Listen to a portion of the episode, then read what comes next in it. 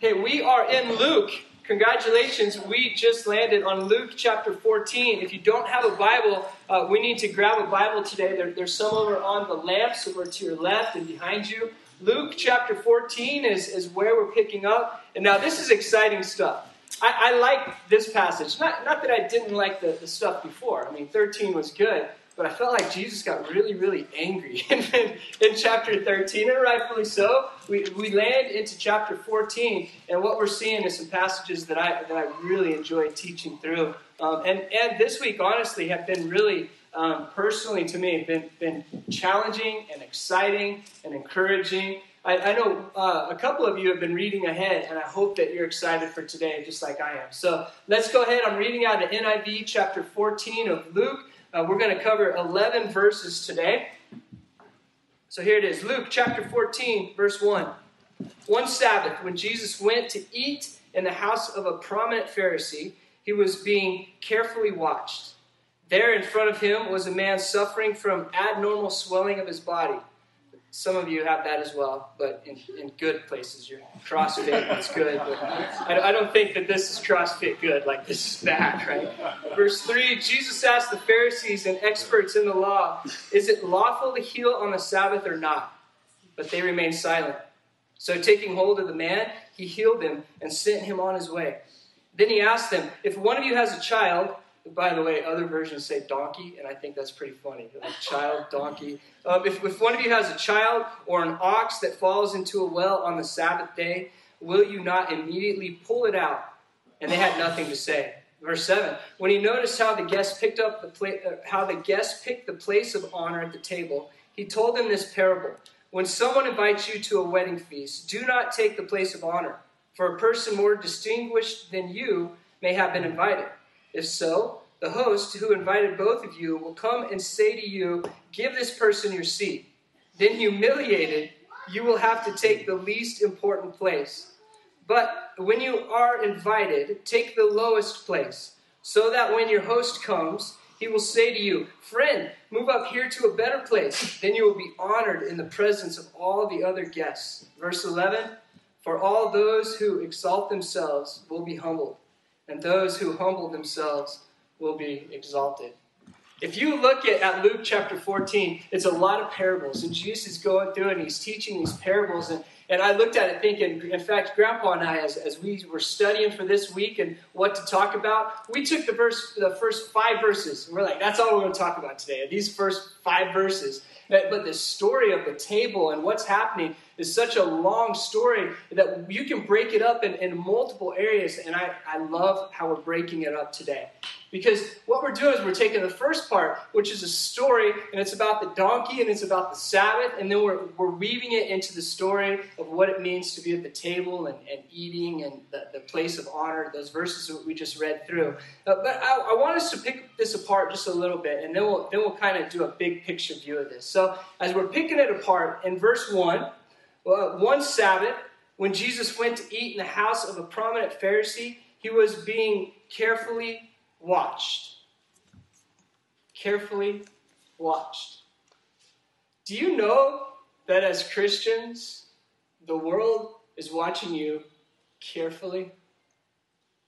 Do you know that if, if we are bold enough to say that we have a life of following Jesus Christ that's worth dying for, and we have the answer for a place that's dark and hopeless, if we say that we are a light anyone that's not part of that light will be watching very carefully. How does that sit with you? Are we in, are we in a glass house? Are people watching us continually? I hope so. I hope so. I have found, I am here sitting on this stool that might break at any moment. I have found that everything in Scripture is true. I, Aaron Havens, have found that there is no other life than Jesus Christ. I have found that He is the hope of the world. I have found that Jesus is the light. I have found that Jesus loves me. I'm not talking about you. I found that Jesus loves me and has given up everything for me. That my sin and my wrongdoing and my evil thoughts and my actions that I've ever committed in life was enough to cause me to live in hell for the rest of eternity. Yet Jesus comes along in Aaron Haven's life And he says, I love you so much that I am going to send my only son. He's going to live a perfect life. And he's going to die on a cross and he's going to defeat death. And that blood is going to cover all your wrongdoing so you can have hope in a world that has no hope. So that you can speak life to people that are dying. Christians, it's obvious. If we have the light of God in us, people are watching us everywhere that we go. And so that means some of you may need to take your church project stickers off the back of your cars. I'm joking. How minute is that? We laugh about that, but isn't this the case? Like, we act like Christians when we're in here. How are you, brother? Oh, I'm good. But what are we going to do an hour and a half from now when someone cuts us off or we're inconvenienced or the world's not meeting our comfort standards or whatever it may be? Do we act the same in here and around brothers and sisters and house church as we do anywhere else in the world? We should. We're being watched. Jesus, it says here in verse 1, he was carefully being watched by these Pharisees. Remember, if you, if you want to read the backstory here, these Pharisees are looking for a way to just point that Jesus false. Like they're looking for a way to catch him. They're looking for a way to trap this man. So they're carefully watching him. Is he going to cross every T and dot every I? Is he going to do everything right? Because if not, we're going to pounce on him. Like we're going to kill him. Like this is it. We got him. Hey, Christians, here's the deal. In a world where there's so many different religions, people are looking at us saying, I want something to believe in. I want something that's true. I've been lied. I've been, I've been uh, told all these lies my entire life. Is Christianity true? And we're little disciples running around, showing people, living this life. I hope that we know we are being watched carefully, and I hope that we are so in love with God that we are here to serve other people.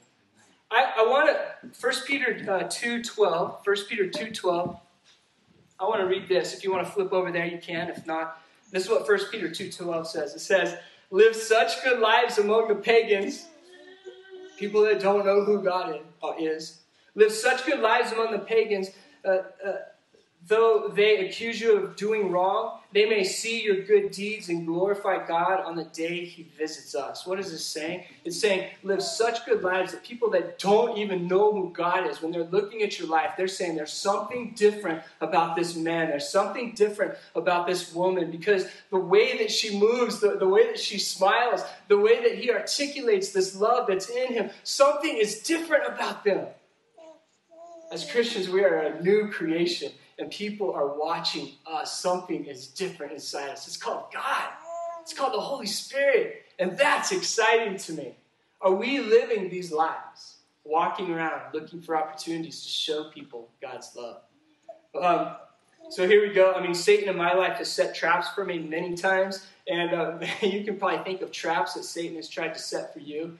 How about how about that junior high bus trip? You know, football team. You know, when they bring out the inappropriate literature. If you know what I'm saying. All these all these traps that, that Satan has has placed in my way and saying, will they fall into this? Will, will they give in to this? Because Satan wants to kill, steal, and destroy you, and he knows that if he can get you off base just a little bit, just one degree right now, you know what that means? Five years from now, a month from now, our trajectory is far from God. And we are going a life and we're living a life that's far from God. Christians, be on your guard. The Pharisees, well, that's not fair to the Pharisees. Satan wants to take you out. He wants to set a trap and he wants you to walk into it. And when you're caught and when you're bleeding, Satan will laugh at you because he's won. Christians, we're, we're being watched carefully by a world that's looking for something to believe in. Let's give them something to believe in. Let's love God. Each and every one of us. Let's love God passionately. Let's wake up and the first lips out of our words is God, thank you for my life. Thank you for saving me. Thank you for loving me. And may that also be the last thought in our mind before we go to bed. There's a lot of people smiling. Did I say something wrong? what did I say? What? First, the first lips out of my words. Lips out of words, words out of lips. I'm dyslexic, and that's okay. For any of you that's dyslexic, you know exactly what I was saying. The rest of you were smiling. So you got it, right? You understood. You understood. Jesus models a life that is, that is ready to meet the needs of people at any point. He's modeling a life for us, and he's ready to meet the needs of people at any point, regardless of whether he's at this fancy dinner, he's walking down the road, wherever he's at. He's willing and able to meet needs of people wherever he goes. Christians, are we so driven by our schedules and to do lists that when we come across somebody that needs the love of God, we say, Oh, I'm sorry. I got to get this letter in the mail as fast as I can. Christians, maybe what we need to do is slow down a little bit. Maybe what we need to do is, is protect our schedules a little more. Maybe what we need to do is have the reality, that the attitude that we are here to show people the love of God at any point, at any time, no matter the cost. Then a world will look around us and say, that's something to believe in. That's real. And that's good. Jesus models this for us right here. So let's, let's continue on. Wow, that was just verse 1. Um, this, this will actually be a shorter message, by the way. Jason, don't laugh at me. It's true. Okay, let, let's go to verse 2. There in front of him was a man suffering from abnormal swelling of the body. Jesus asked the Pharisees and experts in the law, Is it lawful to heal on the Sabbath or not? But they remained silent. So, taking hold of the man, he healed him and sent him on his way. Then he asked them, If one of you has a child or an ox that falls into a well on a Sabbath day, will you not immediately pull it out? And they had again nothing to say. They're, they're trying to to get Jesus in a trap. And I think one of the most brilliant things you can say as an intellect is ask a brilliant question, right? Jesus asked two brilliant questions. It's questions that they can't even answer. They were speechless. In verse 4, they remained silent. Why? Because they felt stupid. And what about in verse 5? In, uh, in verse 6, I mean, they had what? Nothing to say. Jesus had made a point and he said, okay, here, here it is. You have such a hard heart, it's hard to break through your hard heart. Like these Pharisees, they're so stuck in tradition right now that they're actually saying something that is almost a joke. Like anyone. Okay? So what you're saying, Pharisees, this is what Jesus is saying. What, what you're fa- saying, Pharisees, by the way, this is my translation. What you're saying, Pharisees, is this. Let me, let me get this straight. You're saying I can't heal this man who may die at any moment because he's abnormally large and infected or whatever it is because that would be called work. And I'm not supposed to work on Sabbath. But you, you in, in your Mishnah, in your rules and your regulations, say that if my ox falls in a well, I can go and do whatever I want to get him out because he may die. Is that what you're saying? I just want, I just want to clarify this. and the Pharisees are like,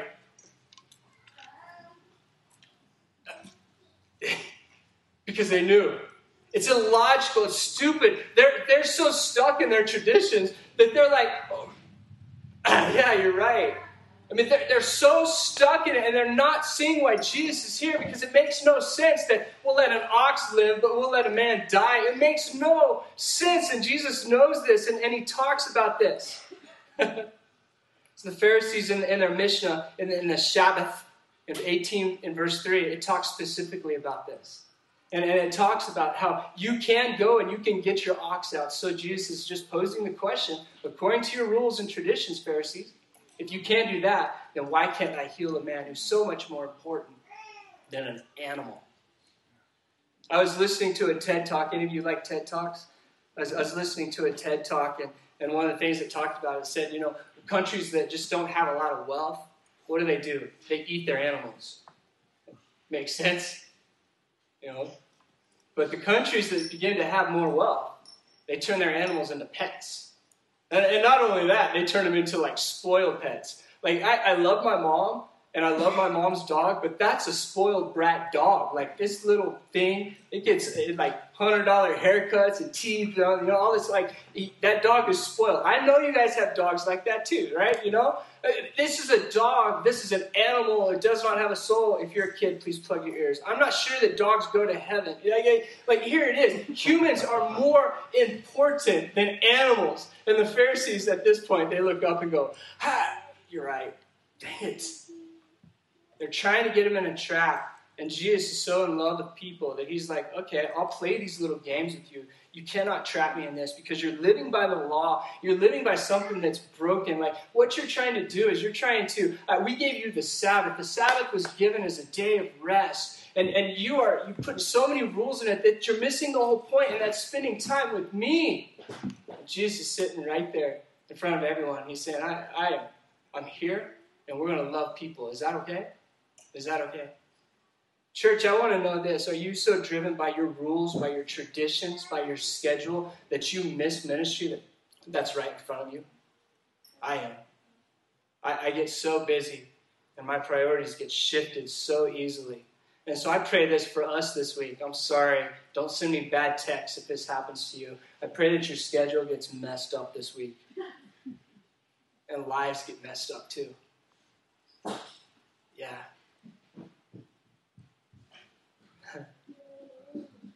How many of us are missing God because we're doing things that we've just always done out of tradition?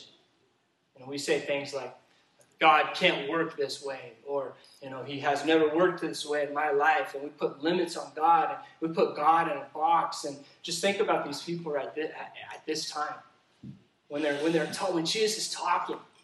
Christianity, I think this is really cool. I, think Christianity is, is one of those things that's based off of God could do anything that He wants.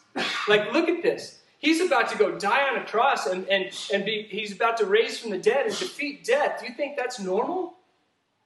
Not in that time. Uh, anyone know anyone that's done that personally today, right now? That's not normal. God can do stuff that's out of the box, abnormal. That's what he that's what he can do. And yet we sometimes say, I'm sorry, tradition says, God, you can't move in that way. And instead of following God with our own heart, we honestly we begin to serve man and man's tradition more than God and, and God in the Bible and how He can move. See, God does things. Uh, missing God is doing uh, because we think that we know how He will act. Are we missing God because we think we know how He will act? There's some things that happen in our life, and last week David did a great job of just pointing pictures and, and giving us a great narrative about women in the Bible who their lives weren't exactly, let's say, exactly the way that they thought they were going to be lived. Mary being one of them, Jesus' mother any of us that have, that have lived a life to this point, I guarantee there's been points in our life where something has happened and we don't know what God's going to do in it or through it or what it's going to accomplish. Here's a good example for me. Why did I learn to operate big equipment while I lived in the mountains and build roads and do all this cool stuff? I had no idea why I learned to do that. Oh, oh yeah, until years later when I lived in Mexico and there was a backhoe that was broken and no one knew how to operate it. And I'm like, I can do this. It's funny, isn't it? Is there anything in our past that, that's wasted? Not if everything in our life asks and begs the question how do I glorify God in my relationship to this? I mean, that should be one of the foundation questions we ask ourselves every day. How do I bring God glory in my relationship to, and just fill in the blank with every, whatever you want? Operating big equipment, food, exercise, sleep, whatever it may be, our whole life should beg the question how do we glorify God in this? And when our eyes are open, we can see and God can use us to see life change from the people around us. Is that exciting to you? Does that, does that do cool stuff to you? The story of Christianity started by mind blowing stuff. Jesus defeated death that's incredible. Thank God. That's the thing that separates Christianity from every other religion in the world. And so, people, I have to believe that even the minutest things that happens in our life can point to Jesus if we allow it to. So here we see the Pharisees, they're getting all caught up, and, and, and Jesus basically says, You've missed the point. Your tradition is killing the life that should be inside you. Then, uh, to transition to the next part, the next parable, and this next part's a lot quicker, by the way, okay? I want to read Philippians 2 5 through 11.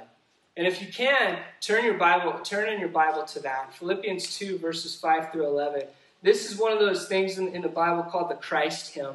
And it just is a beautiful hymn of who Jesus is. And, and I've been reading this for months now and, and just kind of contemplating it. But think about this. Let, let these verses just beg the question to you who is Jesus. Philippians 2 5 through 11 says this In your relationship with one another, have the same mindset as Christ Jesus, who, being in the very nature of God, did not consider equality with God something to be used in his own advantage. Rather, he made himself nothing by taking the very nature of a servant, being made in human likeness, and being found in appearance as a man, but humbled himself by becoming obedient to death, even on a cross. By the way, which is the center point of this whole Christ hymn right here. Verse 9 Therefore, God exalted him to the highest place and gave him the name that is above every name. That at the name of Jesus, every knee should bow in heaven and on earth and under the earth, and every tongue acknowledging that Jesus is Lord to the glory of God the Father. And I say, Thank you. Thank you, God, that you humbled yourself even to the point of death on a cross. Thank you, Jesus, that you willingly said, God, use me no matter what it is, no matter what the circumstances, because I will go to my grave. I will die for this. I believe in this. This is, this is your will for man, that I will die for man, so that we in 2014 can have hope. Yet sometimes our schedules are too busy to tell people about the love of God. Our traditions say it can't happen this way. What are we saying today? Wake up, church. Wake up, church. This is such a beautiful message of hope that I hope is finding its way to your heart. And I hope it finds its way from your heart to even your head to your hands. And we go out and we tell people the love of God this week. Show them, explain it, talk about it, walk with people that are hurting. So as we get into this next point, uh, this, this obviously this is another one of those things where I'm like, okay, just socially, this is really awkward what's happened in this parable. Have any of you experienced this? The, the, you know, the thing where you go to a party and you're like, oh, I want to sit there. That's the best seat, the most comfy. You sit down and someone comes up and says, No, that's for the surprise birthday guest. Or has anyone ever experienced something like this? I could see myself doing this because I'm socially awkward at times. You know, my face blushes and I'm like, Oh my gosh, I can't believe I've done this. But Jesus right here, this is called a this is called a parable. And this parable, it's a parable for a reason. It has double meaning. What the first meaning is kind of like a bonus gift for us as humans. Like, hey, don't be stupid. Don't do this in social settings. It's not smart, okay? But that's not the true meaning. I mean, the true meaning is so much deeper than this. And, and that's good practical advice. But people at this time were jostling for position in the eyes of God. They, they were saying, we, we, we are the chosen people. We are the ones God has chosen. We are better trained. We're better looking. Like, we deserve to sit right next to God, right? And, and Jesus comes in and he says, Listen, you guys are you guys are getting this wrong. Because if you're an Israelite at this time, thousands of non-Jews have become Christians and entered into the dinner party prepared by the God of Abraham, Isaac, and Jacob. And many Jewish Christians, as we know from Acts, had found it difficult, if not impossible, to to uh, what is it to understand or to approve these non-jewish people. Because i'm an israelite I'm, a, I'm chosen by god. Because i'm following all the rules that i'm good enough to sit by jesus right here. And jesus walks in and he goes this message is for everyone. It's for jews it's for gentiles it's for those of you that are following the Mishnah. For those of you that are messing up on the Mishnah, which would be me every day, it's for, it's for those of you that help old grandmas across the street, and for, it's for those of you that speed up to try to hit old grandmas across the street. Like this message is for you, it's for the world at large. Pride and lack of identity in Christ can kill us, Christians. And do you think you're just that good? Like you deserve this salvation thing?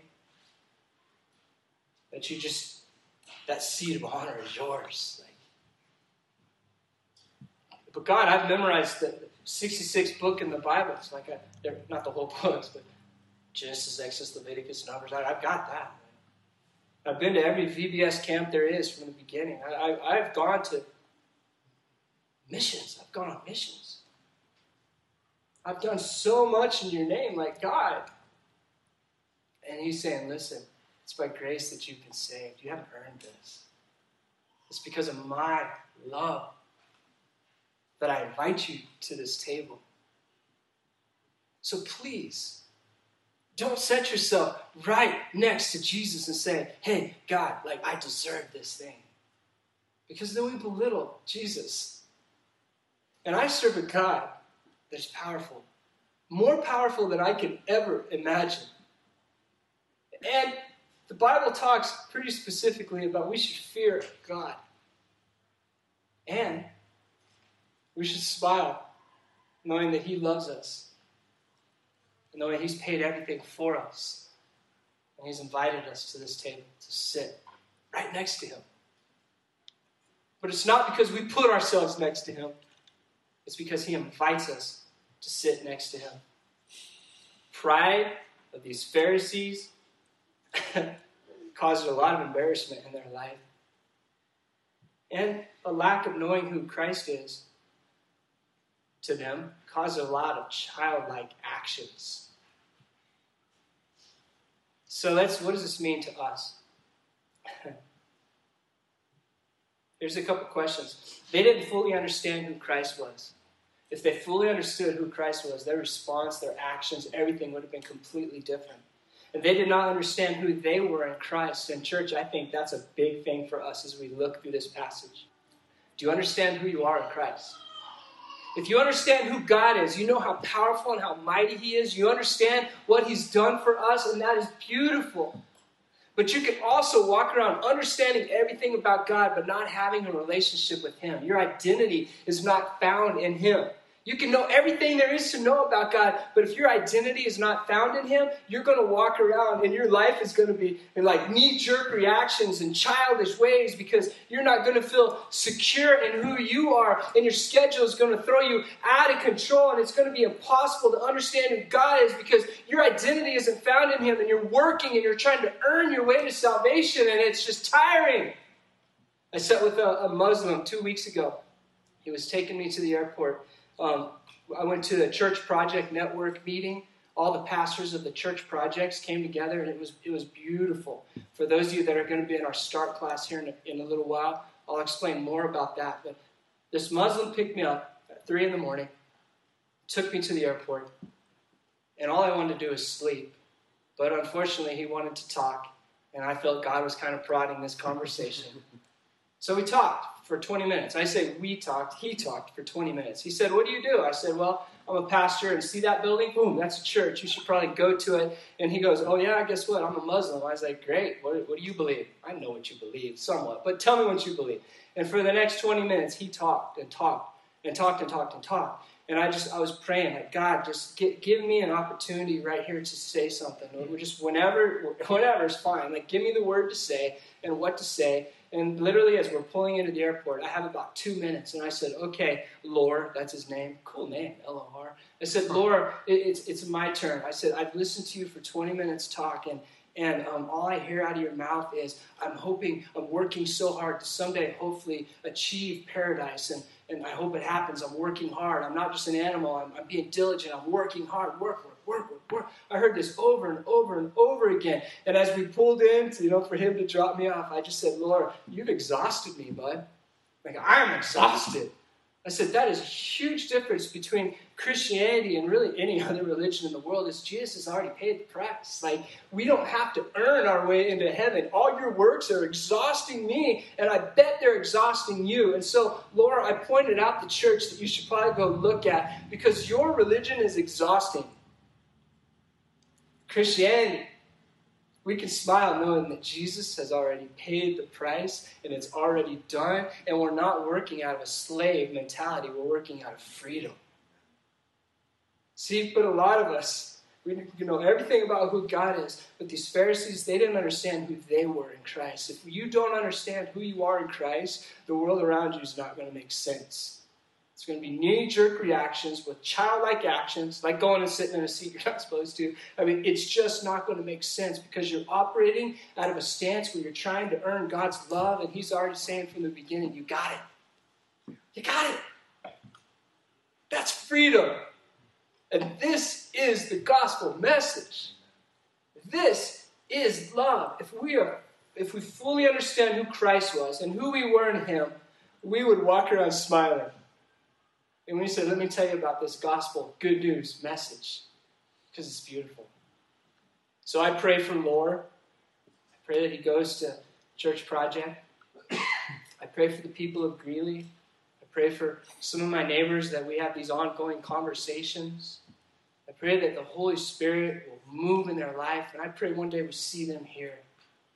And if not here, I pray some church somewhere in Greeley will see them and they'll be introduced into the love of Jesus Christ. And I will find it a great honor to be used by God to explain this message to a people that are hopeless. So we look at these two passages. The first one, just 1 through 6. We're being watched. Jesus was being watched.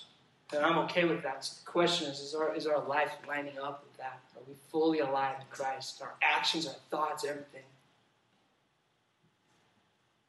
Hmm. And then we look at 7 through 11.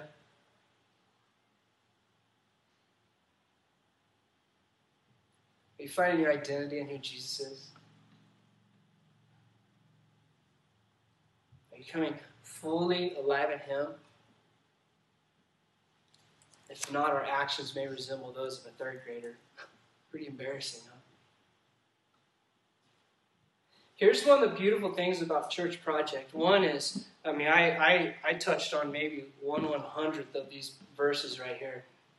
Um, there's so much more to talk about in here. There's so much more. One of the beautiful things about Church Project is the way we've set it up is, guess what? House church this week. House Church this week, last week, you're going to talk through this. You're going to walk through this. Some of you, I know, talked about this passage last Friday and said some things where I'm like, that's awesome. That's brilliant. There's no way that one person can articulate what God's doing in these verses. What's God showing you in these verses? One of the things that we hope that we're imparting into you as the ecclesia of Jesus Christ is that you're getting so hungry for the Word of God, is that you're going to go and you're going to continue to read these verses and these passages. You're going to say, God, show me more about this because what you said in this verse or this word, it just brings me alive. Like, church, here's the deal grab your Bible, read it, understand it, love it, fall in love with it because God loves you and He loves the world around you. And I want to be able to articulate that love as, as accurately as I can and as passionately as I can. I, here's your dare. Here's the dare for you today, and then I'll just kind of wrap this up. I got an illustration. Is that okay? So, some of you know that I wash windows. I'm a very good window washer. If you're in the front row, you're going to get wet. I didn't bring my tool belt either. It usually goes right there. It's really sexy looking. you can see, I can see my reflection in the glass. So I'm like, you're good looking. That's terrible. So I've been washing windows, especially for this one company, which I won't say, for for three years now.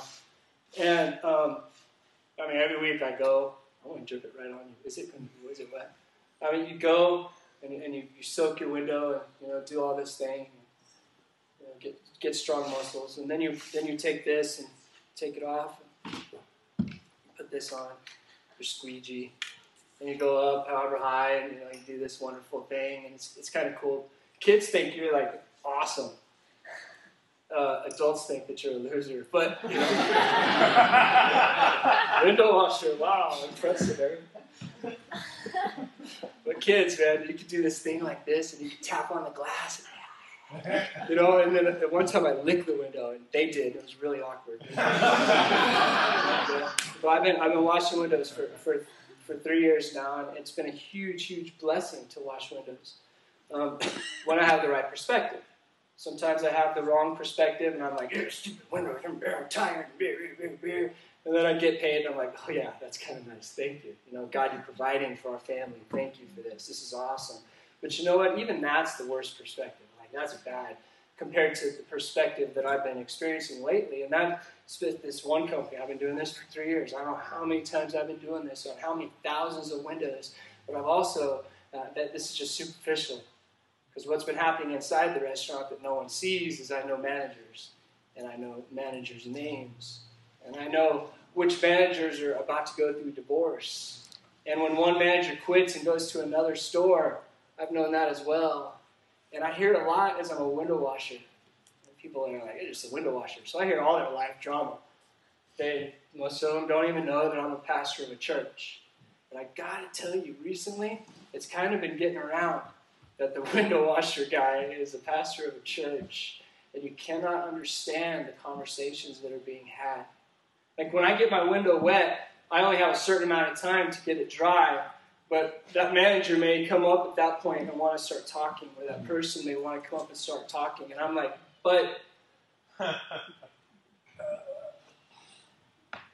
this is just a stupid tool to tell people the love of God, show people the love of God, to let that window dry. I can come back and get that later. If this is how we live our lives, that everything begs and asks the question, how do I glorify God in my relationship to window washing? To whatever, wherever, if we find our identity in who Jesus Christ is, everything is an opportunity to show people the love of God. I'm excited, church, because God is doing some really cool things here. But here's your dare find out who God is today. How are you made in Him? And, and, and, I, and I dare you, try to sit on your behind this week doing nothing. After you know who God is and who you're created to be in Him and your gifting and your skills, try to, try to not do those things. How is it going to turn out for you? Uh, it's not going to turn out very well. Because we've all been gifted to be a part of the ecclesia. We've all been gifted to, to show people the love of God in this world. And if we sit on that and we don't do anything about that, we become fat we become lazy, discontent, and we become angry. Because why? We're not acting in what God has given us. We're not showing the love of God to the world around us. I'm excited to see what God's doing here. We, we have more people I've heard about that want to be baptized. Incredible, and that's awesome. We have a start class right after um, our gathering here, and Brittany went to get us Qdoba. So excited about that. If, you weren't signed up for it, you can still stay because what, what are we going to talk about? We're going to be talking about what, why are we here? Why is Church Project here?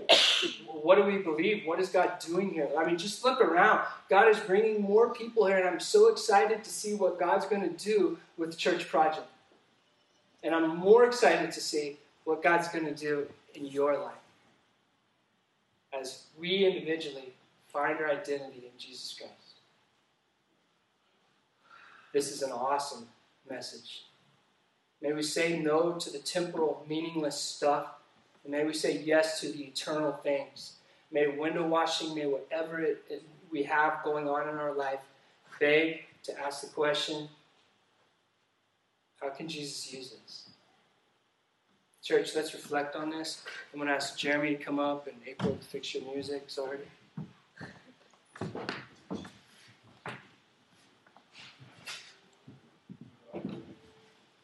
This is the part that I pray for, and I tell you, I pray for this the most out of, out of everything on the weekend because I believe God can speak to each and every one of you. I just used a lot of words, some of which may have meant something. Some of you may have been like, he's dyslexic and didn't follow any of it. I don't care. Jesus can speak to your heart at this point right here. So I'm going to ask you, if you would, can, can we close our eyes?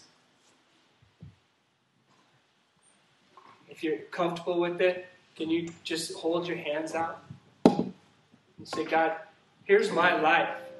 Here's everything I'm struggling through, who I am, anything. Here I am, God. Would you show me who you are? These things that I'm struggling through, these things I'm contemplating, thinking, what I'm feeling, God, I, I want to know who you are. So, God, I receive you today. This anxiety that's in my life, I give it to you.